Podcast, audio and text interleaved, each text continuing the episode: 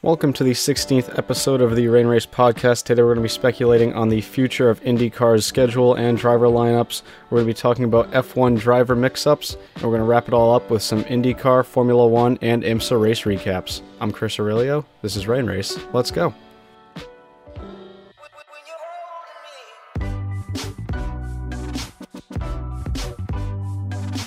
Episode sixteen of the Rain Race Podcast here uh, for the first time back for a regular episode in two or three weeks. It's been a while. Um, Kyle and I have been busy. And uh, yeah, hopefully. And also, by the way, this is the first episode going up on a Monday since probably May. Um, so there you go. If We're going to try to get back on, on the regular schedule of things here now that both of us have a little bit more free time. But anyway, as always, joined by Kyle Cuthbertson. Sup? And we do have a lot to go over because this is what happens when you procrastinate and don't get an episode out for a few weeks. Although I do promise you we were busy, all right? It's not like we, we were just lazy promise. and not, not doing our work here. Well, let's, just, let's, let's go over what we were doing for a minute. I was karting, which we sh- can bring up because Rain Race Podcast was on both of the Le Carts. We got some good promotion from Mister David Land, who's been on the show. And mm-hmm. then Chris. Chris was at the Six Hours of the Glen. Uh, tell us about your experience there. Uh, it was good. It was hot. I got sunburn, and uh, talk about that in a little while here. Funny story that David actually told me is we were on a Skype call with Ricky Taylor like two or three days before you went to the race, and you were afraid to go and talk to him, huh? When was, no, that was after the race. After all right, let me tell you because David decides to bring this up. After the race, right, we were walking back to um, the, the scrap pile to get some pieces off the car. By the way, I got a piece, a dive plane from the number six Penske. Um, yeah, I saw the Montoya thing that yes. David got. Uh, yeah, funny part, I actually, uh, I broke that piece off and gave it to him, and I broke off a piece and gave it to Bryan. So we basically just snapped a dive Teamwork. plane. But yeah, that's sharing is caring. Just remember that, kids. Uh, anyway, so we were walking back to that after the race. And kind of just walking up and down, just like look, checking the trash bins and everything while we were doing it. And I saw Ricky Taylor. He was over there just talking to a fan. And I'd already talked to him earlier. I was like, hey, podcast, you know, you remember all? He's like, oh, yeah, yeah, you remembered us, which was uh, nice, I guess. I mean, it's only a couple days after he recorded, but um, just talked to him about that. And then, anyway, after the race, walked, and he was talking to a fan, and David's like, you should go talk to him some more. You didn't really get to talk to him a lot earlier. And I was like, hey, he's already talking to a guy. I'm not going to go over there and interrupt. And, and that was that. We just kept checking trash bins. But it's not like I was purposely, like, shy or I was trying to avoid him. Um, that's just the story. He was already talking to a fan, and I didn't want to go over there and just kind of barge right. in. And right. Chris is lame, unlike uh, us when we go to races, and he didn't get any interviews, so we're sorry. Yeah, well, I am sorry. I, I mean, we were the only real opportunity was during the autograph session. We were kind of running around, had our hands full there. So I apologize. All right, if I get to spend an entire month at a racetrack, then maybe I would. Um, and then, and and then a good bit of news of you know going to races and stuff. I will be at hopefully like there's a seventy-five percent chance that I'll be at the Mid-Ohio test day on the seventeenth. So it'll just be like me there, not a lot of people around. So hopefully I can get some. Uh, chats with some drivers and get some interviews. Right, so should that happen, it actually... No, it wouldn't show up in next week's episode. It would show up in two weeks. But yeah, we'll we'll try yes. to get some of those out for you. Check our Twitter. I'm already going to plug that, at Rain Race Podcast, and we'll keep you updated there. Uh, shall we get into the news, though, right? Um, try to keep this short and concise. We have a segment about IMSA prototypes. We're going to be getting to that next week. Um... When we get at least Kevin Rollins in the call, hopefully we'll get David Land as well. And we can talk about that because ha- just having us two talk about it, it's a pretty opinion-based topic, so the more the merrier yeah. when it comes well, to that. But I've already heard Kevin and David debate it, and it's going to be an interesting one. You don't want to miss it. yeah, uh, but really the only proper news we have for this week's episode is that IndyCar will not be returning to Phoenix International Raceway. I'm sorry, I S M Raceway. In oh boy. two thousand nineteen, uh, this news came out around a week ago. Already some speculation going on on what race could replace it. We've seen that IndyCar was in contact with Homestead Miami Speedway, and Richmond International Raceway could also be in the picture for a return. So, Kyle, resident IndyCar expert, uh, what are your opinions, first off, on Phoenix uh, not coming back to the schedule, uh, considering it's only been on for, what was it, three? Yeah, three seasons. It's definitely something that we could all see coming, the attendance and the racing. But uh, you definitely never want to see a race go on a schedule, in a sixteen race schedule. But uh, the fact that I um, it wasn't I S M, that's the name of the track, but the fact that I S C um, were able to say, hey, let's get rid of Phoenix, but let's work on another one of our racetracks and see if we can get something there. I think Richmond would attract a big crowd like it did back in when it, they had it. And it could also put on a good show, as we saw in Iowa. The short oval stuff is pretty pretty interesting when they do it right. Um, I think Homestead at night would be a good good uh, before Indy race, you know, like it used to be also. Um, what other tracks were they saying? They were saying like New Hampshire. Um, I, people, always the fans are going to say Auto Club, Auto Club. It's not going to happen unless it's a night race in the fall and it's the finale. Um, people have been saying Michigan, but I think Michigan is a total speculation and there's no truth to that at all either. So it's it's good to see I S C saying, hey, let's let's get a race to replace it on one of our tracks. I'd say if I had to pinpoint one at the moment, and yes, we do speculate quite a bit on this podcast, but if I had to pinpoint one that'd be the most likely right now, I'd say it's Homestead, because they're the ones yeah. who have actually come out and said they were in talks with IndyCar. So just talking about that a little bit here, because Homestead would actually be an interesting race, I think, because first off, it's very banked, right? It's uh, I can't know, is it more or less banked than Texas? More, I want to say. Yeah. I but it is also not as wide. It's not as wide, yes, but they, I mean, they'd be pr- pretty close to flat out, if not flat out there. So it all depends on how they do the arrow in twenty nineteen. If they change anything on the front wing, then we could probably be wide, flat out. But I don't know. It is interesting because the way they change the arrow in the road course, well, the oval cars, my bad. Um, we don't have we have so little arrow that I think uh, they might have to crack the throttle, and it probably, I don't know, wouldn't be the pack race I think a lot of people think. I don't think it'd be a pack race. I just think if. I don't know. It's really hard to know because they haven't been there since the I R O five days. But I think, well, first off, it'd be a very high-speed track. It'd be up there with tracks like Texas and Pocono. I mean, it wouldn't be quite as high as those, but yeah. It would definitely be the fourth fastest track on the IndyCar schedule it came on. Um, and I, I talked to you about it a little bit yesterday. Could it actually be dangerous? I know we saw um, a fatality there back what, oh three or oh five. oh six. oh six, wow. Um, Paul Dana. Yeah, uh, I don't know. I mean, I think it's interesting. It's something to sleep on. Uh, if it does come, it could be interesting. It could be very dangerous. We'll have to see. Um, I, I don't know. I, I'd say that if IndyCar can figure out the package that they'd want to run there, again, this is all complete speculation because they haven't even said it's coming to the schedule next year, but I think it definitely could be an interesting race should it uh, actually happen. Mark Miles did say that we are going to have seventeen races no matter what. So either way, we probably do have a new track coming. We just don't, we just, it's all speculation on which. And I will say if it is Richmond or Homestead, it better be a night race because I'm tired. Like when a track has lights and you don't do a night race, that's, that's not, that's depressing to me.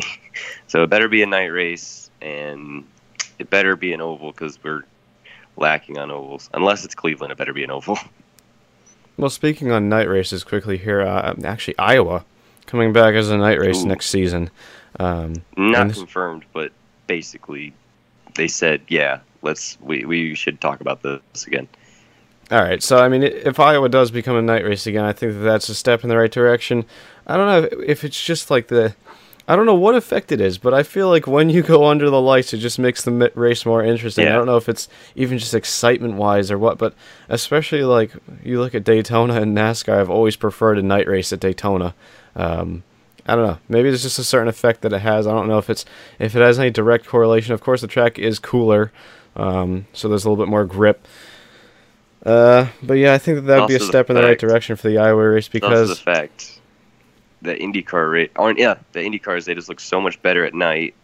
Well, the one thing with uh, Iowa going to night would be is NASCAR is on N B C right now, which so is IndyCar basically. And uh, if they if they do the Daytona night race still on that Saturday night, that would be before Iowa. So that's the only step they're going to have to to try and get around. And maybe Daytona, maybe they move a week back. Maybe they do a Sunday night race because I always thought, if you do Daytona on the fourth of July, why don't you do the night race on a Sunday? Because it wouldn't even matter because nobody's in school or work on the fourth of July. So it, that's the only that's the only thing they really got to get around here.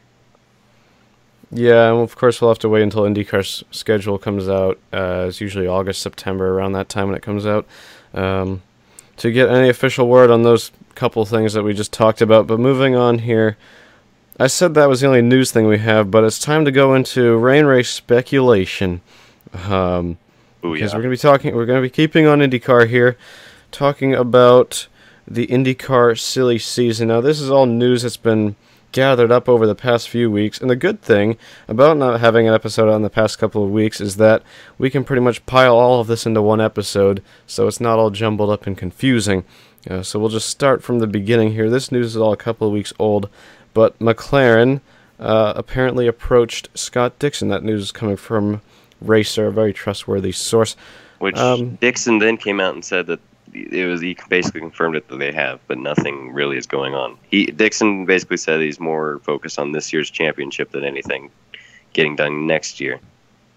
Mm. I'd just like to quickly point out that I was the I was the one who first mentioned that a couple couple was about a month ago, whenever we last had David so. on, and uh, and yeah. You guys were quick to throw me down on that one, saying that it just wouldn't happen. You'd be sticking with Ganassi, but we'll have to see. You know, of course, uh, McLaren well, on its own. Got to think about McLaren, yeah. Yeah, McLaren on its own. We got a lot to talk about here. Um, so it's it's very confusing right now because Eric Boulier, who is their uh, racing director, resigned from his position at McLaren. He was replaced by Gil de Ferran, and Gil de Ferran pretty much was at McLaren for like an IndyCar-based role, right? He was trying to evaluate whether they'd be able to have a return to IndyCar, and this has sort of kick-started a whole whitewash of rumors left and right that nobody really has any physical evidence on, but we're going to go down all of them right here. Um, so, pretty much right after Boulier res- resignation, um... Brown said that no decision has been made yet on their IndyCar program, but that they're laser focused on Formula One. And that news was from Adam Stern on Twitter, who first pretty much broke the news of the McLaren IndyCar rumors a couple months ago. Um, and then we got rumors from, try not to mess this name up, Auto Motor und Sport.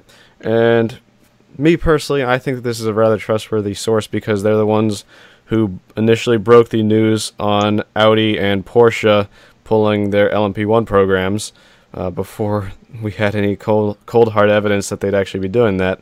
Um, so they said that the program is, in quotes, on hold by the instruction of some McLaren shareholders. Now, if you're not completely sure how McLaren is run nowadays, they're pretty much run by the shareholders. Uh, Eric Brown was a major shareholder in McLaren, so they definitely have a big say in everything that the programs, uh, the, the team does.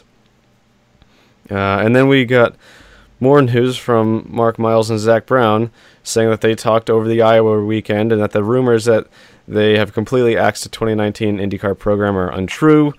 Um, they're still saying that there's no definite decision on a full-time IndyCar program.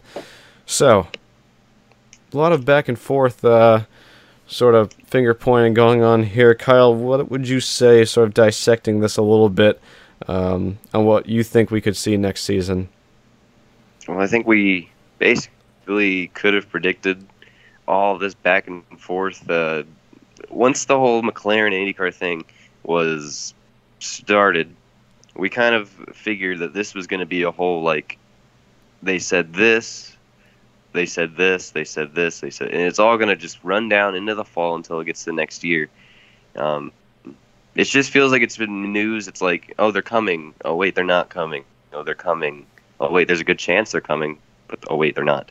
Like, it's, like, it's just been back and forth, and it's so hard to predict what's going to happen. I, I think the best thing to do is just to, to everyone to chill out and wait, I guess. I, but the, my thing about it is I don't see why they wouldn't. Like, because if you put the You put the uh, money it takes to run an, an IndyCar, and you take the money it takes to run an F one. They could probably run F one, I mean, IndyCar, with a snap of the finger, easy. Especially if they went in with another team and did it. Like, I don't think it'd be that hard for them to do it if they wanted to. So, and then also the other thing that gets overlooked in the whole McLaren to IndyCar thing is, where does Fernando go? Because I'm pretty sure I don't I don't know if McLaren, uh, Fernando even is going to be back in the McLaren F one car next year. Like, I don't know, and then there's no other F one team that would take Fernando. Like, I, where does Fernando go? Does McLaren go to IndyCar? And you know, there's been rumors where McLaren goes to IndyCar. They're going to bring two cars. Like, it's just it's all a conundrum right now. That it's all speculation, and only few things have are actually clear, and that's that they're evaluating it. Eric Boulier resigned, and now they have Gil de Ferran in Boulier's spot, which I don't think that really means much on the IndyCar side. I think Zach Brown, I think Gil de Ferran actually being in that position could actually help the chances, him being higher up at McLaren. But I don't know. It's just all a bunch of speculation. We'll have to see until the fall to really find out what happens. All right, well, let's start with the obvious here, right? Um, so McLaren is going to want to hold on to Fernando Alonso. He's pretty much their star driver. He brings in the sponsors. He brings in the talent. Uh, so they're going to want to hold on to him. Alonso is really, really set on doing the Indy five hundred again, and I don't see any reason why he'd want to skip doing it next season. Uh, exactly. So if I had to make a very quick guess here based on the rumors that I've heard left and right, I feel like next season we would see McLaren do what they did in twenty seventeen, where they run Indy, likely with Andretti again. They get Andretti to help them with the car side of things, the team side of things. Um, and then two thousand twenty, that's where we would see a full-time McLaren IndyCar team. I don't think right now, because right now they keep saying, you know, we're we're thinking about it. We're, you know, we're still Uh, looking at all the possibilities, but Michael Andretti said he wants an answer soon. So if they're going to have an Andretti partnership, they have to get an answer to him pretty soon. Um, I just think, given all the evidence that we have, it's not likely that we'll see them in full time next season. Could be wrong, obviously, uh, but if I had to put my finger on one thing, I do think it would be them running Indy one off with Alonso, because McLaren, they, like I said, they want to keep Alonso, um, and Alonso wants to do the race, so I, I think really that makes the most sense to me. It's kind of keeping everybody happy. Um, I don't know. It's it's tricky to put your finger on, because nobody really knows right now what's going on inside the team, and with the big restructure especially, uh, there's a lot of unknowns. I mean, even Fernando said uh, that we'll see about Indy next year, and that, you know, maybe we'll do it. And Luis Garcia said that, you know, IndyCar really isn't on the, the radar yet. So, I mean, I kind of said, like, they're just going to lead us on until the fall, and we're going to get all this news, and we're not going to know anything until plans start getting looked at for next season. Like, I, I just think it is a little early for this, and it's just the, the, the speculation back and forth. It's just been interesting to see the reactions and things. Well, I just want to quickly point out Luis Garcia is Alonso's manager, just for, yes. for people who might have been questioning that. Um, there is I, more silly season news to IndyCar, though, besides yeah. the Nando and McLaren. Yeah. um, and the last thing, just on that Alonso-McLaren talk, is that Honda's Boss City is open to Fernando driving for them. Wait, I mean, that makes Duh. sense, obviously. He brings in promotion, he brings in uh, interest, and he's talented, like I pointed out earlier. Um, anyway, for the rest of the silly can, season in IndyCar, I can do this. I can yeah. do this as housekeeping things. So basically, just the little housekeeping things in the silly season is Tony Kanaan and uh, Mateus Leist, they're going to be confirmed for twenty nineteen. So for once, uh, A J Foyt is going to have two confirmed drivers for next year in, in, in the mid-season. Um, and then they also, the, the big elephant in the room is Colton Herta. Even though Pato O'Ward is now eight points behind uh, after Iowa, Uh, Colton Herta and uh, Steinbrenner, which is the partial team owner of the Andretti Steinbrenner Indy Lights thing that Col- Colton has, um, they have come out and said that the you know Ed Carpenter Racing, Rahal Letterman, they're also options that they could go into IndyCar with if Andretti cannot supply them. Because you got to remember, back to Fernando and McLaren, if McLaren goes in with Andretti, which they likely would, if they went in with Andretti, that would put Andretti up to six cars, well, five or six. Depends on McLaren does too, because he has the four regulars. Well, he has the three maybe, right? And then the Herta car, and then like a McLaren. So that'd be five, and then maybe six.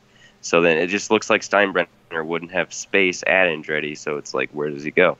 And a lot of people, whenever I've asked people about that, they've always said, they've all told me, oh, Bryan Herta will just team up with Steinbrenner and they'll do their own thing. But with Herta and Andretti, my, uh, Marco, I don't, I don't know if I could see that, honestly. I don't see, I don't know if the Marco and Bryan Herta thing could split up, and I don't think, I don't think Bryan Herta would really be willing to split up with Michael and go do his own thing. Like, I don't, I don't know. I just don't see that partnership splitting up so so early. The whole, if Bryan Herta left the Andretti stable and just did it with Steinbrenner, I don't think that'd be as competitive, and it'd be more risky. And I just, it's a whole conundrum. And basically, Steinbrenner coming out and saying that they could go to E C R or Rahal, that's makes sense. And uh, we'll see where that goes. Obviously, in the Indy Lights Championship, if Colton Herta wins the championship, which, I mean, before Iowa, we were kind of like, oh, it's probably that's uh, that's a pretty big chance, which is still a good chance, even though it's an eight-point gap. If he wins that championship, it gets that money uh, for winning it to move up. That's it's going to be a big domino to fall in next year's silly season. And if Steinbrenner comes in with Steinbrenner, you know, what people don't realize is the budget of Indy Lights to IndyCar actually isn't that big of a gap. That's why we've seen, you know, guys like Juncos and Bilardi trying to come in in this year's five hundred and stuff, you know, because the gap isn't as big as people think. And that's, you know, why Indy Lights has eight cars. Um, moving on from that, uh, Penske, this is just a little housekeeping thing, is they uh, the only driver they have signed for next year is Newgarden, but obviously they're going to keep Power. I mean, the only domino out of that would be Pagenaud, and, like, it's it's pretty much, like, ninety-nine point nine percent that Pagenaud would sign with them. Like, I'm pretty sure they want to keep with the same three drivers, because I think the only driver that they would look at would be Wickens, but uh, Sam Schmidt was a smart guy, and he snatched Wickens up with a five-year contract, if nobody knew that. Wickens is in for five years for Schmidt-Peterson Racing. Sam Schmidt knows a good driver when he sees one. Uh, so I, that would be the only guy I think Roger would actually be looking at, or Tim Cindric. But um, Penske has one out of the three guys signed, but it, they're probably gonna they're probably gonna stay the same. And then the one thing about the whole silly season, we also got to keep in mind that Brian Reinbold um, is looking to come in next year. Which another rumor I've heard is Brian Reinbold wants to come to Pocono this year with Karam and maybe even Hildebrand. Uh, because Karam obviously wants to run the Pocono race, like he said before, and I mean, maybe they'd bring Hildebrand. That that's the rumor I've heard, at least. And then Scuderia Corsa wants to come in this year, next year. They already said the Indy five hundred is it. Like, they want to do the Indy five hundred. That's it. That's set in stone. That's good. Um, but they we also know that Servia is not like a guaranteed driver there. If someone comes into Scuderia Corsa with money and says, "I want to run the five hundred," they would take him into consideration. Like, there's not a driver for Scuderia Corsa yet. Juncos Racing is always on a turning wheel of drivers. You know, we have Alfonso Silas, Rene Binder, which he, his results aren't very good, but he's got money. And then Kyle Kaiser, which Kyle Kaiser I'm kind of worried about because uh, he got most of his money from the Indy Lights thing, so he might not be here for next year. And he had a, I don't know about you, but he had a pretty good couple starts. He has kept it clean and been pretty good. And then obviously Mayor Shank, they're gonna, they want to come in by themselves. Like, they said they could have done it this year, but it just didn't seem safe. So they could do it next year. They could do it in two years. Who knows? But it looks like Jack Harvey's probably going to be the guy, but who knows? Um, so just the, the couple of teams trying to come in right now, that's just, we got to keep in mind that there's probably drivers looping around those kind of areas. And, and, kind of the quiet out of this whole silly season talk, like the quiet name is Scott Dixon. I think that's the domino to fall. It's like everybody is kind of like, yeah, Dixon's definitely going to Ganassi. We don't see him leaving, but you know, McLaren comes to IndyCar. That whole uh, Bruce McLaren, New Zealander, kind of like, you know, who Dixon looked up to. That kind of, I mean, that kind of hangs up there. You know, that's probably a little. That's kind of tempting to him, I bet. And uh, Dixon's at a place right now is, you know, do you want to, you know, end your career at the same place, or do you want to go off and try something new and see if you're successful there? Um, so there, Dixon's the biggest name out of all the silly season. Uh, Penske has an open seat for, like I like I said, Pagenaud. I'm rambling now, but Pagenaud, that's the only guy that I could see leaving, and it's not a very good chance of it. So a few, not as big as last year's silly season, but still a decent one. So the last bit here to go over would be Formula One. Um, now, the big thing that's been going around right now is that Ferrari is ready to replace Kimi Räikkönen. Now, the question is who they replace him with. And the two drivers who we've seen the most would be Daniel Ricciardo and Charles Leclerc. Um, okay, so Ricciardo was the name that we saw more of at the beginning. Um, obviously, he has the talent. Uh, he's won a race for Red Bull this year. He's Uh, has a lot of pace, and you put him in a good seat like Ferrari, he's probably going to be even more successful there than he was at Red Bull, and even a world championship contender probably. Um, and he also already had chemistry with Sebastian Vettel from the Red Bull days. Uh, but then later on, they said that that would have costed them too much. Um, so they started talking about Charles Leclerc. Now, just quickly back on the Ricciardo thing here, what does that mean for him? Does that mean he stays at Red Bull, or do we see another mix-up where he goes to another team that we couldn't really predict? Because I don't really see any team uh, that would snatch him up where he'd actually be willing to go to more than Red Bull, because Red Bull is in the big three of Formula One teams, and Mercedes certainly isn't looking for any other drivers right now unless we get some big Uh, off-season retirement like Nico Rosberg in two thousand sixteen. Um, so Which they're all happen. set in that department. Uh, Ferrari, I mean, there you go. We already just talked about Ferrari. So I think that that pretty much just leaves him in a Red Bull seat for next season. I think Ricciardo even said that the only the only teams that he would be open, like, really would be, I mean, the whole media kind of knew what he was saying, but Ferrari and Mercedes were really the only teams that he would, you know, eyeball, because he said he wanted to win a world championship before he retired. Like, that's the one thing. It's basically like a Rosberg deal. He wants to win a world championship before he retires, and he doesn't know. He's got to know if Red Bull can give him that, or he would move. But where would he move? He can't go to Ferrari now. And I think this week in news, he literally said that um, a deal with Red Bull is, you know, he hopes that that's a thing that's happening, because Ricciardo was the guy that this season all the media and F one were like, yeah, this is the biggest free agent, quote-unquote free agent, that we have this year that could move. And uh, now if uh, Leclerc is taking Raikkonen's seat, Raikkonen is like the oddball out, and he, in my opinion, he either retires or he goes to a team like McLaren, which I think McLaren has already suggested that they uh, that they approached Kimi, and they want Kimi. And remember, this is also the team that came out and said that they uh, offered Ricciardo a big, big salary. so, uh, and then also Leclerc going to Ferrari, that opens up a Sauber seat. Do we get Pascal Wehrlein back? I don't know. Did Daniel Kvyat jump back? I don't know. Um, but Leclerc going to Ferrari, too, I think that's a positive. A guy that's finished in points like two or three times this year um, in a Sauber. So I think that's that's definitely a positive for the sport, and definitely definitely interesting to see. It's a lot less speculation in F one is what I'm noticing here.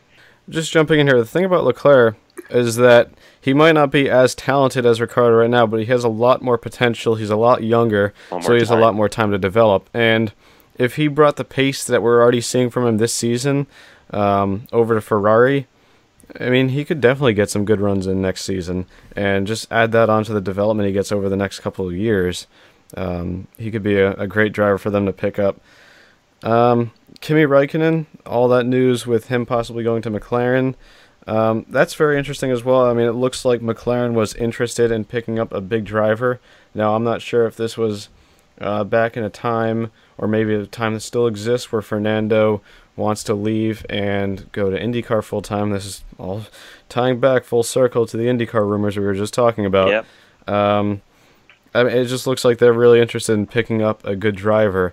Now, maybe we're wrong. Maybe they're just trying to replace Van Dorn. Not sure. Um, but like you mentioned, they, they contacted uh, Ricciardo, and they're looking for Raikkonen. So, I mean, they're all over the place trying to find a good driver to pick up for their uh, car next year. I also feel like the only one that talks about McLaren and IndyCar and saying how they also have Lando Norris under contract, and Lando Norris is kind of at the point where it's like, yeah, I could go to F one like in the next year or two, but there's no open seats because we're only allowed two cars on the team.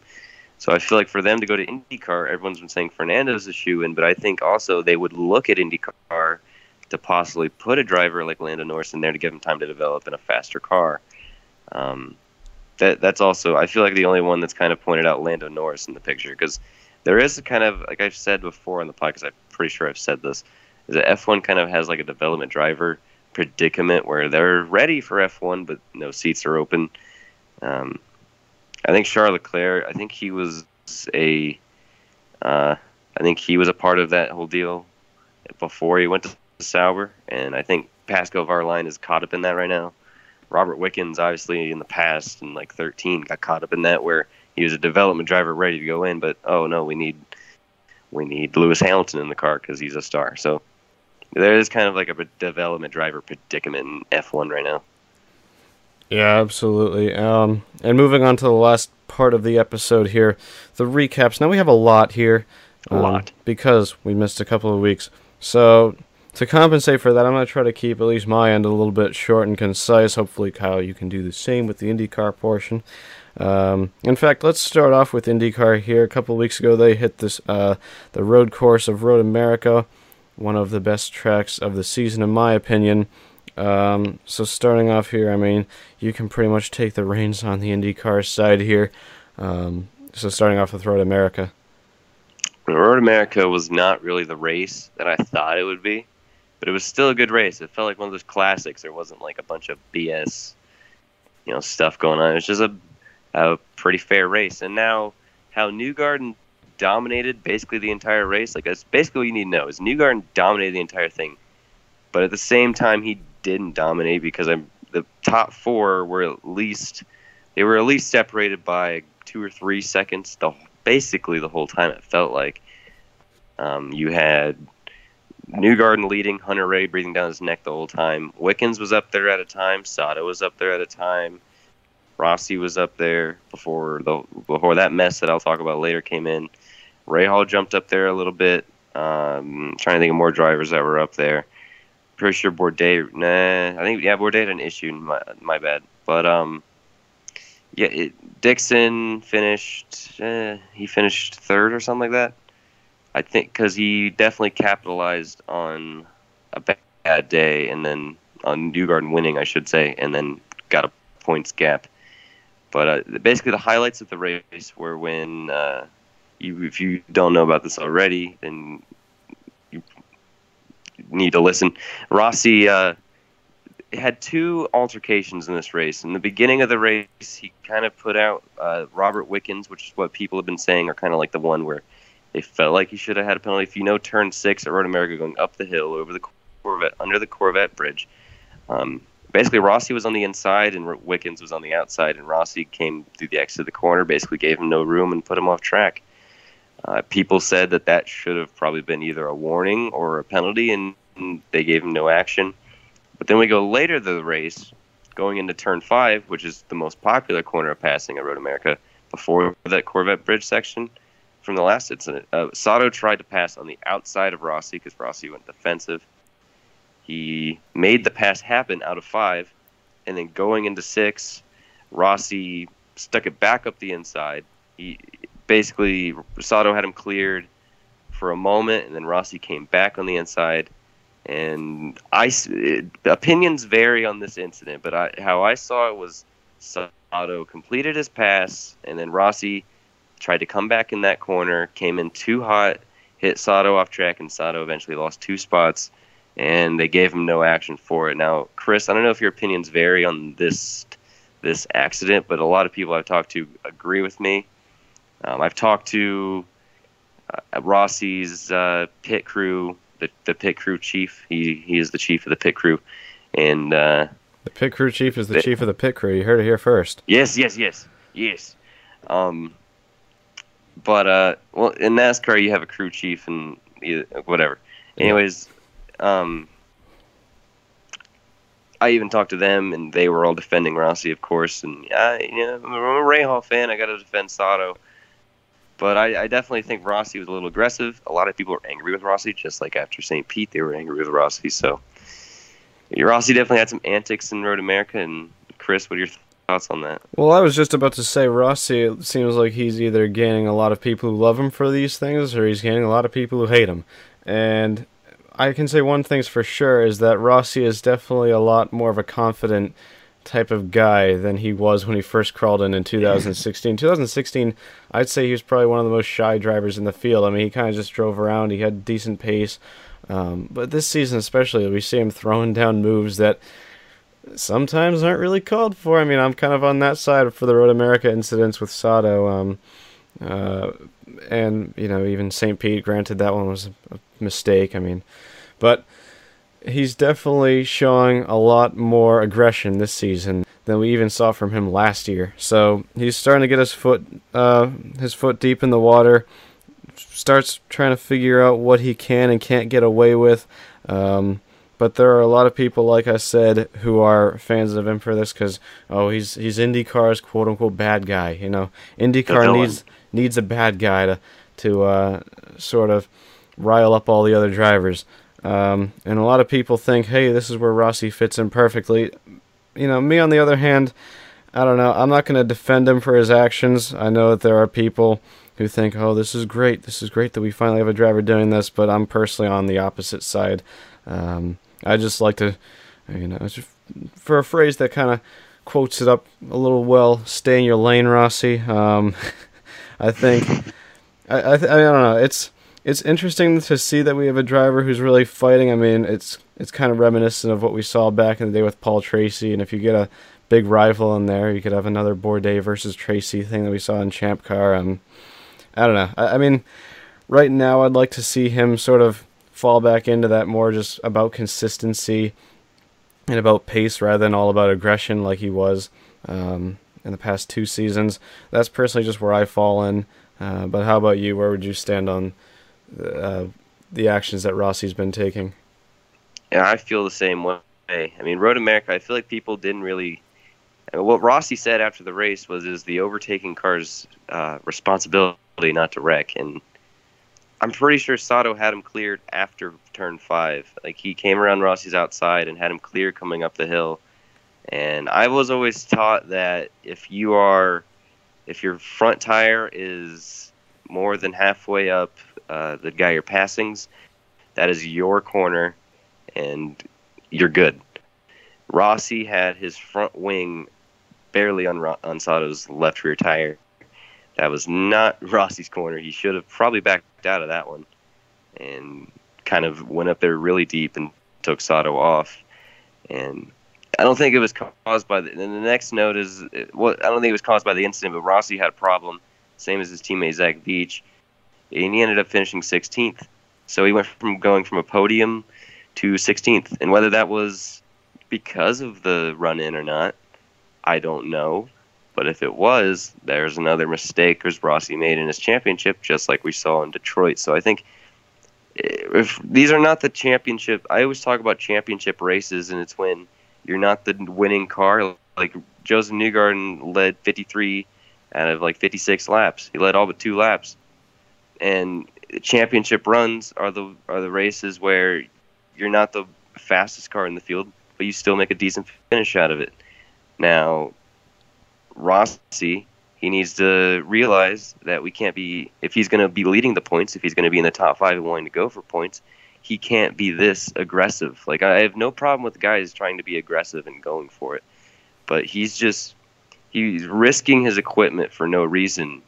I think like he, if he wants to win the championship, you need to start trying to be consistent, and you need to be in the top five and go for podiums. You can't be diving up people's insides and risking your equipment. I mean, that's just, I know you want to win races, but that's not how you win a championship right now, and we're in championship season. Like, those are moves where guys like Rahal or Wickens should be making that are outside the points. If you're points racing, that's not how you do it. Watch how Dixon's doing right now. He was not the fastest guy at Road America. Neither was he last year, but he was not the fastest guy at Road America. He was never really a huge contender, and he didn't make a lot of headlines. But he finished sec- third in the race, and he's now the points leader by about twenty or forty points. That's how I look at Rossi right now. Detroit, Road America, he's he screwed up tremendously in his championship, and maybe he'll turn it around, maybe he won't. I don't know. Well, like you mentioned earlier, Josef Newgarden pretty much dominated the Road America race, but moving on to Iowa, and just a first-hand confession here, I'll speak for both of us. Neither of us really paid attention to this entire race. Kyle was coming home from that karting race in Indianapolis, and I was watching IMSA at MoSport. Um, sorry if that's not your thing. I'm just more of a sports car guy. Um, but uh, both well, of I us... Watched, I watched the last, like, one hundred laps or so in the I M S gift shop, funny oh, enough. There you go.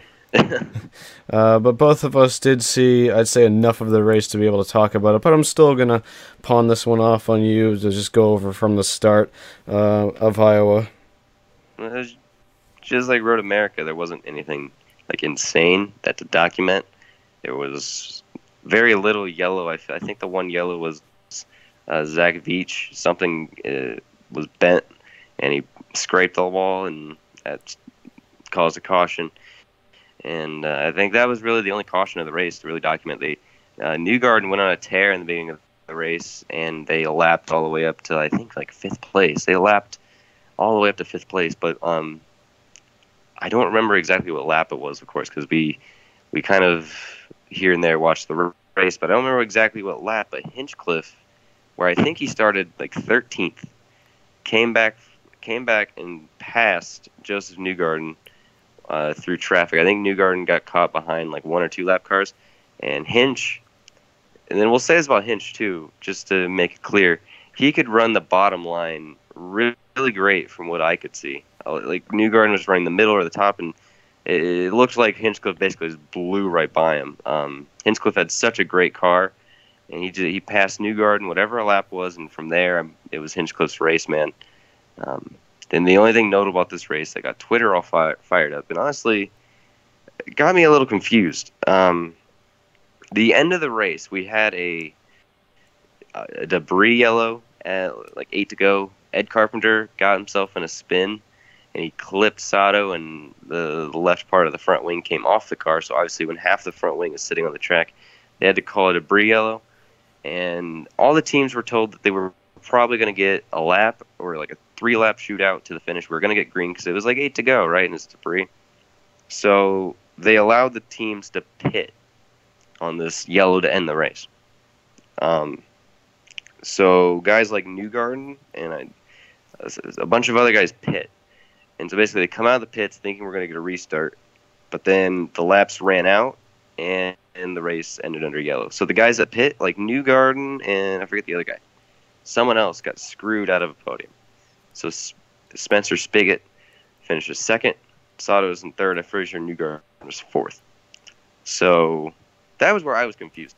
Jay Fry said, you know, I kind of understand it where the laps of Iowa are so short that they kind of uh, overestimated how long that would take and how short the laps are.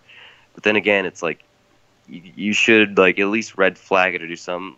Like, I'm not the guy that's like, man, you guys need a red flag to get a finish for the fans. But, like, if you're going to tell the teams, hey, we're going to finish under green, and you let them pit and give up their spots, you gotta, you have to do everything you can to finish under green. Like, you can't do that. Newgarden lost, like, two or three spots, and maybe that'll come into play in the championship. You just never know. These are things you just never know. You don't do that. Um... But it was a confusing finish, and of course all the people on Twitter are like, oh, IndyCar needs a green-white checkered, haha. They need to finish under green. Uh, it wasn't the Iowa Corn like three oh four or whatever it been. It's the Iowa Corn three hundred, and that's how it is. Uh, just my quick thing on that. But yeah, confusing finish. That kind of got a lot of people confused, and that was probably the biggest thing. But either way, caution, no caution. Hinchcliffe won the race fair and square. Wasn't out of the pits. He won it fair and square, and that's the good thing. If the winner was decided out of pit road, then I probably would have been a little bit more mad, but Hinchcliffe won the race, and the only thing I'll say to cap this off is Hinchcliffe won a race before Robert Wickens, and if you would have asked me if that would have happened a few weeks ago, I would have said you're crazy. So that happened. Uh, I mean, from the, I'm not going to say couple laps I watched, but from the small portion of the race that I watched, Uh, I'd say that the racing was better this year with the new cars than we saw in the Aero Kit era. Um, I just overall saw more battles in the midfield. Up front, unfortunately, there wasn't a ton. That was more just kind of a traffic game and a strategy game. Uh, but short, in the middle of the pack, races are. Yeah, well, in the middle of the pack, we did see some battles, and I thought that that was good to see. A little bit more of a return to what we saw back with the original D W twelve package when it was a night race. And if they do end up going to a night race next year, that should increase the action a little bit more as well with the cooler track temperatures and slightly more grip. Um, just looking at they the... They did say... They did say there were like three hundred some passes last year, and there were nine hundred some this year, so there's definitely a big, big boost in passing. Yeah. Uh, and just the last thing to look at, uh, championship standings, because we are, what did you say, like six races away? Yep, six. Um, from the season uh, finale. Scott Dixon leading at the top with a thirty-three point advantage over Newgarden. That's actually, I just want to quickly talk about this, because Scott Dixon at the beginning of the season... Uh, really wasn't up there, and it wasn't until Detroit when he kind of just crept his way towards the top, and here he comes, here he comes. And now, how is he thirty-three points ahead of Newgarden? Because you look behind Newgarden, and it, it, Rossi is eight yeah. points behind, and like Hunter Ray is eleven behind. But like for Scott Dixon to have a thirty-three point advantage, just kind of creep up that far in just a couple of races is crazy to me. And you know we're we're. going to be getting into pretty much his strong suit of the season with tracks like Mid-Ohio, and I don't want to hear any comments from you because you say he's not Mister Mid-Ohio, whatever, that's fair, but he definitely is strong there. Um, and I mean, he's strong at Sonoma as well. I think we could, I don't know, we could already be seeing uh, Scott Dixon trying to uh, show what he's got. We're put in a situation right now where Dixon, I, hmm, for Newgarden to catch up, I think he's going to have to win every race, because we're gonna have to have Dixon have an accident, a D N F. He's gonna have to finish in the back, I think, for these guys to catch up, because we would have the championship of our lives right now from second to fifth. But uh, Scott Dixon's just been so consistent since the five hundred that we've just taken off in the points. Now the depressing thing is we do have double points, so basically they're all still in it. The top five is still, like, perfectly in it. But anyways, we have three Americans chasing a New Zealander right now, because I just noticed that Newgarden, Rossi, and Hunter Ray are two, three, and four. If that matters to you, then that's a thing. But anyways, second to fifth in the points right now, I believe, are uh, separated by twelve points or something like that. But Dixon, we're asking Scott Dixon to mess up a race in the next six races, which anything can happen. It can happen. But that's what we're going to need for this championship to spice up a little bit more. Scott Dixon's just been so consistent. But then again, I think he did. Here's the thing I said about Newgarden. He would have had, he would have had less of a gap if he would have finished second, because Dixon, I mean, for Dixon, this is an off race, but he finished like twelfth, I think. So Dixon had like a eh finish. And if Newgarden would have won or finished second, he would have been at like a twenty-some gap instead of like a thirty. So, like I said, you never know if that's going to come down to the end of the year. Uh, and also, I'd just like to quickly point out before we move on, because we have been in IndyCar for a little while here, um, three teams in the top three in points with Ganassi, Penske, and Andretti. Um, so it's not pretty much just a one-team fight like we saw back in two thousand sixteen. We're also talking about teams with Penske.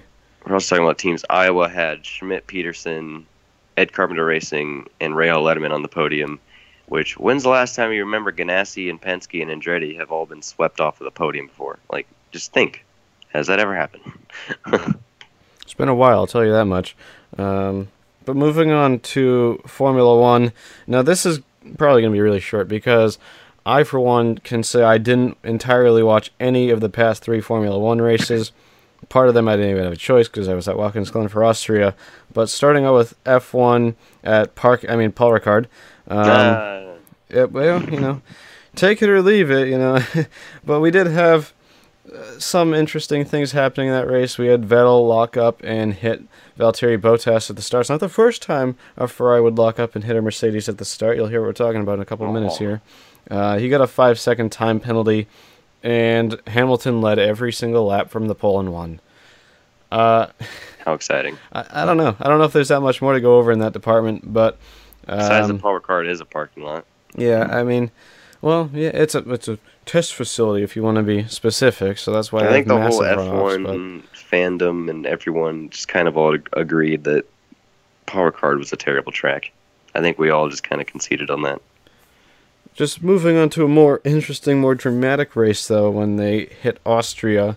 Uh, we had Valtteri Bottas get the pole, and all seemed rather well and civilized, but then Hamilton, Bottas, and Ricciardo all retired because of mechanical issues. Um, and I mean, that was, the, that was the big point of the race. Yeah, well, we've, just... we've seen races where uh, one Mercedes has had a mechanical issue, like Malaysia twenty seventeen. It was, yeah. Yeah. Um, but having both of them and having Ricciardo, which was Red Bull's um, higher-up driver in the championship standings, that really shook up uh, some things. And on top of that, it was Max Verstappen who got a win.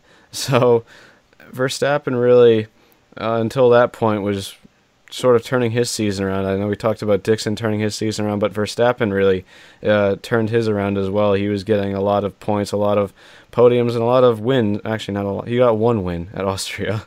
um, but uh, really just sort of working his way up the point standings very slowly but surely after a very poor beginning of the season. Well, one last thing about Austria, like this is like a key note, is the interesting part about the finishing order is Haas. Both cars in Haas got top fives, four and five. And then Sauber finished ninth and tenth. So a double points for Sauber and Haas. And that is actually, Sauber is the big one because remember, remember back when Sauber was racing to stay alive and now they just finished both cars in the top ten. Yes, a lot of cars D N F'd, but that still happened. It's pretty interesting. Yeah, well, they've sort of just reformed that team. Can't really say the same for Williams. In fact, they kind of had the Ooh. opposite, but... Uh, an F one at Silverstone, the last one to go over here. Um, and just knocked my wheel. Uh, pole position for homeboy Lewis Hamilton. Um, didn't really get off to a great start for him because we talk about Ferraris hitting Mercedes at the starts of races. Well, this time it was Kimi Räikkönen who hit Hamilton. Now I just want to talk about this quickly. Um, a lot of people talking about this um, after the race and pretty much while the race was going on. You think that was intentional? No.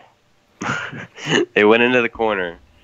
Raikkonen had the right to be there, and all he did was he locked up the right the right front a little bit and hit Hamilton.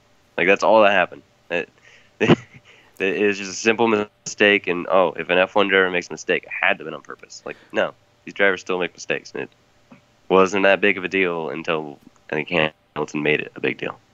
Well, you're not going to get an argument out of here on this one because I agree with you. I think that it's very easy when Hamilton and Vettel are in such a close championship fight. It's easy to point fingers. Um, but that just seemed like a racing error, although he did get a ten-second penalty for avoidable contact. Yeah, and um, he still came back from it. And they uh, Hamilton and Raikkonen still finished second and third, so I don't know why people are complaining. And it ha- and then if, if Hamilton wants to say that's what screwed his race, Hamilton is right behind Vettel when Vettel was trying to catch Bottas. So it, if you wanted to pass Vettel and you wanted to win the race, then you could have still. It, that did not ruin your race. There was no reason to really complain about it. Well, yeah, Hamilton caught back up to a couple of safety cars, and uh, that's how he found his way back, fighting with Vettel at the finish. There was a lot of safety cars. Um, yeah. um, but, yeah, Raikkonen got a ten-second penalty for that avoidable contact. I think, I mean, I know you were talking about how that wasn't fair because it was it avoidable wasn't. contact. He shouldn't have gotten it. Um...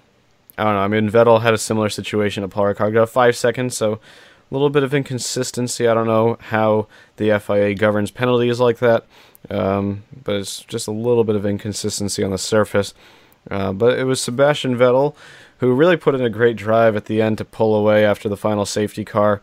Uh, he picked up, I don't even know what number win that was of the season, but it's quite a few, and uh, pushing him further into the championship lead uh, in the Formula One standings.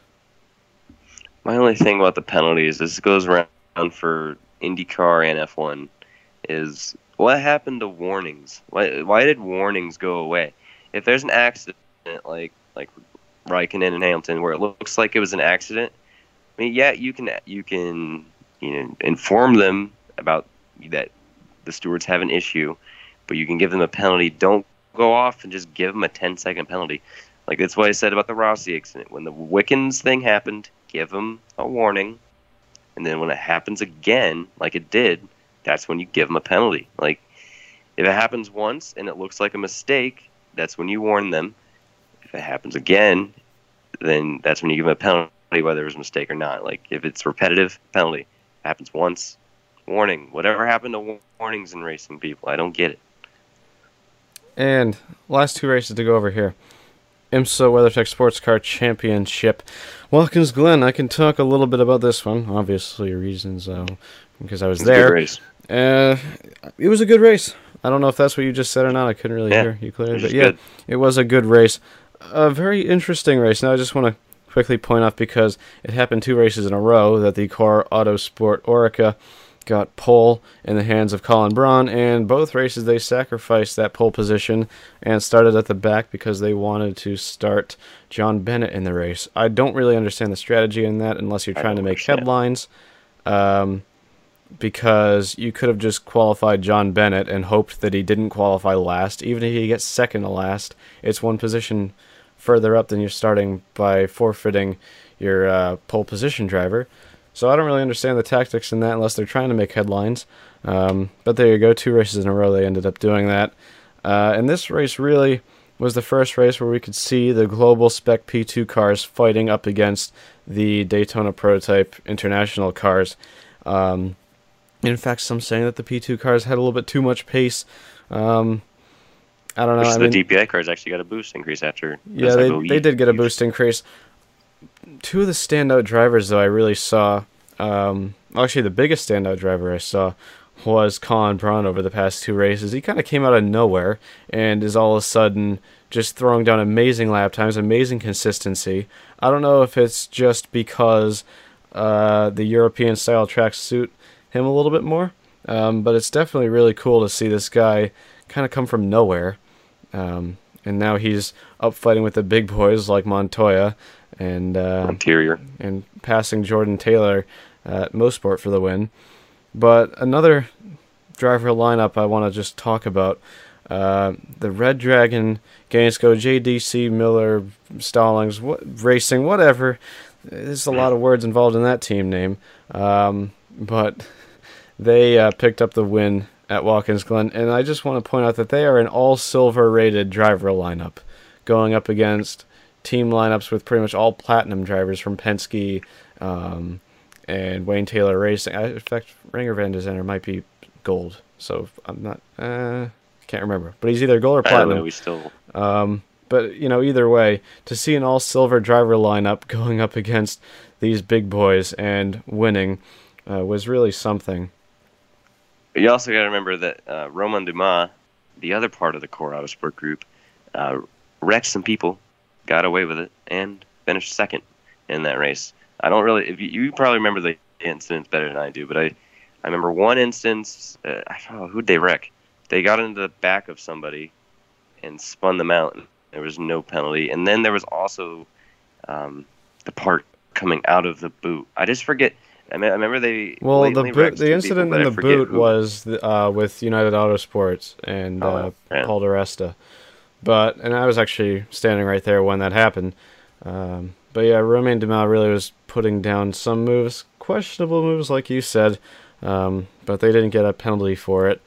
Um, there were some drivers on Twitter kind of uh, letting off steam about that one. And as you say, United Autosports, too, just a shout out to them for leading laps and being a contender in the beginning, uh, no matter what happened. Oh, they actually started on pole at the beginning because Core Autosport yeah, sacrificed the pole. Colin, um, because he sacrificed. But but talking about teams who got penalized, or we were talking about teams who didn't get penalized, but teams who did get penalized, uh, Land Motorsport, again, they pretty much were only racing the North American Endurance Championship rounds. Uh, but Daytona, obviously they got that penalty that cost them the race when they had, what was it, like a lap something lead? Um, and... Now, again, at Watkins Glen, they got a penalty for... I can't even remember what it was for. Uh, servicing the car under a closed pit, that's right. Yeah. And then eventually they just kept going on, didn't service the penalty, or didn't serve the penalty, um, and they just continually kept getting uh, more and more drive-thrus for not serving it within three laps. And then eventually they just made it, made the decision to park the car.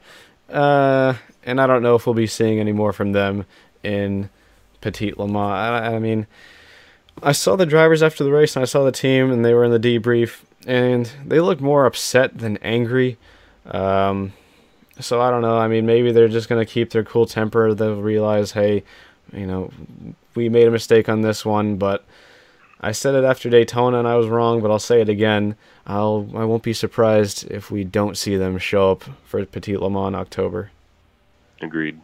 Canadian Tire Motorsport Park was the next round, and that race, like you mentioned, we saw the D P I cars getting a slight boost. We saw Corvette getting a slight B O P break.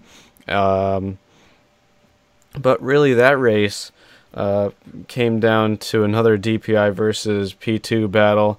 Uh, this time, again, it was Colorado Sport versus Wayne Taylor Racing. Now, actually, the Acuras were pretty much the stars of the field, um, but the six car had an issue uh, during the race, and then the seven car, they just had a bunch of smaller issues that kind of added up, and they weren't really laps down like the six car was, but they didn't really have that pace at the end uh, to fight for a win. So it was the Wayne Taylor Racing car and Core battling it out. Um, and after the final restart, where Core just grabbed the lead, they pretty much just checked out, and Colin Braun Uh, threw down another great drive and took home the victory for that car, coming from last to first in two hours and forty minutes. Um, so great effort by that team, although we'll have to see whether or not we see another B O P adjustment after Mosport, because personally, if I was in charge, I think that the Acura and the P two cars are pretty much on the same level, but I think that Mazda and Cadillac need a slight break. Um, because these tracks really don't seem to be suiting them that well. Although we do have tracks like Road America coming up, um, where the Cadillac should be a little bit better because it's more ninety-degree turns uh, than long sweeping turns. Also more straightaway. Yeah. Which the, uh, well, the, straightaway I'd, I'd have to hand to like the Oricas, because they seem to have the dominant car in the straightaways. Um, but G T L M, it came down to, uh, well, Porsche pretty much had the most pace in G T L M, but the sixty-seven Ford pitted extremely, uh, they got extremely lucky with their last pit stop and pit right before the pits closed, and that pretty much gave them the gave them the advantage. And IMSA, I noticed this at Watkins Glen, they're not that consistent with how they handle restarts, so sometimes they'll just Uh, bunch all the cars together. Sometimes they just won't even wait for all the cars to catch up, and they'll just throw it back green. And uh, this time they didn't allow the G T L M cars to drive next to each other. They just had um, the G T car, or G T D and G T L M cars all mixed in, and that's when they restarted.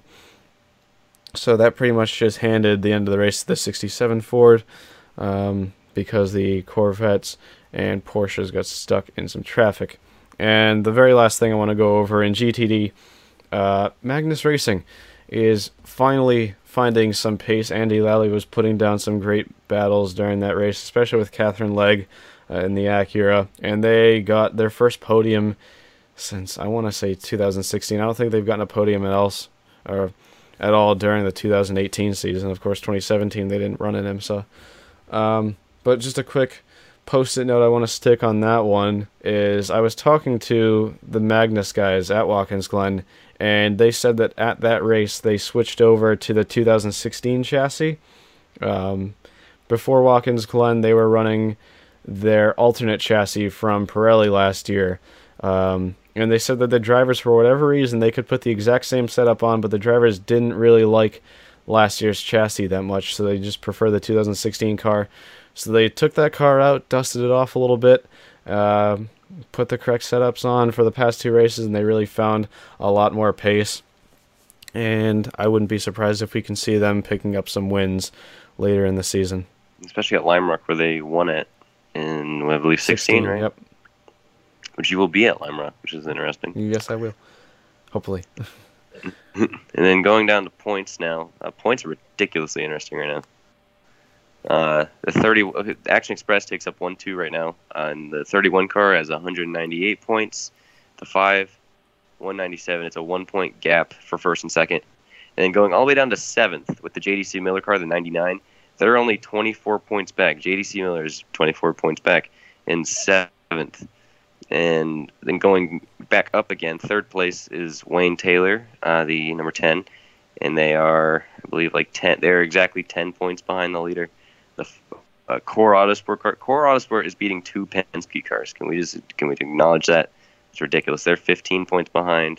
And then the two Penske cars sit fifth and sixth at uh, I don't they're like eighteen points. They're they're in the mid range between J D C. They're they're back there. So we got twenty-four points separating the first seven cars in prototype, and that's pretty ridiculous. I think that's that's crazy. It's going to be a, a pretty good fight, I would say, especially between the top three. It's going to be interesting to see if Core can keep up this this run going and see maybe if they can uh, sneak into a title fight. But obviously, Action Express is going to be tough to beat, and if anyone's going to beat him, I would guess it'd be Wayne Taylor, but we'll see how the rest of the season goes. G T L M, we got a six-point gap to the sixty-seven Ford and the three Corvette, and then third and fourth is sixty-six Ford and the four Corvette. So Ford, Corvette, Ford, Corvette, and then Porsche, Porsche, and then the B M Ws in the back. Of course, the, the sad G T L M team, the Ricci Competizione car, in last because they only made it two races. Um, but yeah, G T L M is also heating up because we can't leave out the uh, the number four Corvette or even the nine twelve Porsche. They're tied for uh, a fourth in points right now. The four Corvette and the nine twelve, and then the nine eleven is only one point behind them.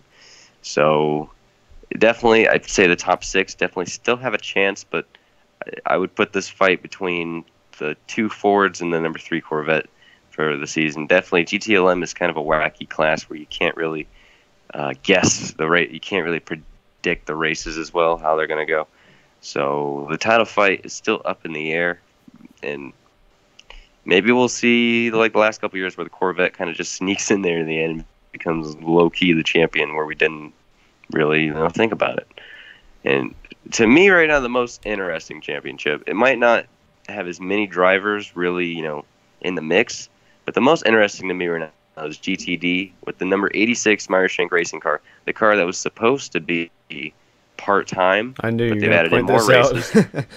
They are three points behind the point leader right now. So the quote-unquote part-time car is three points behind. Now, this battle is going to all depend on if they can keep the funding for the rest of the season.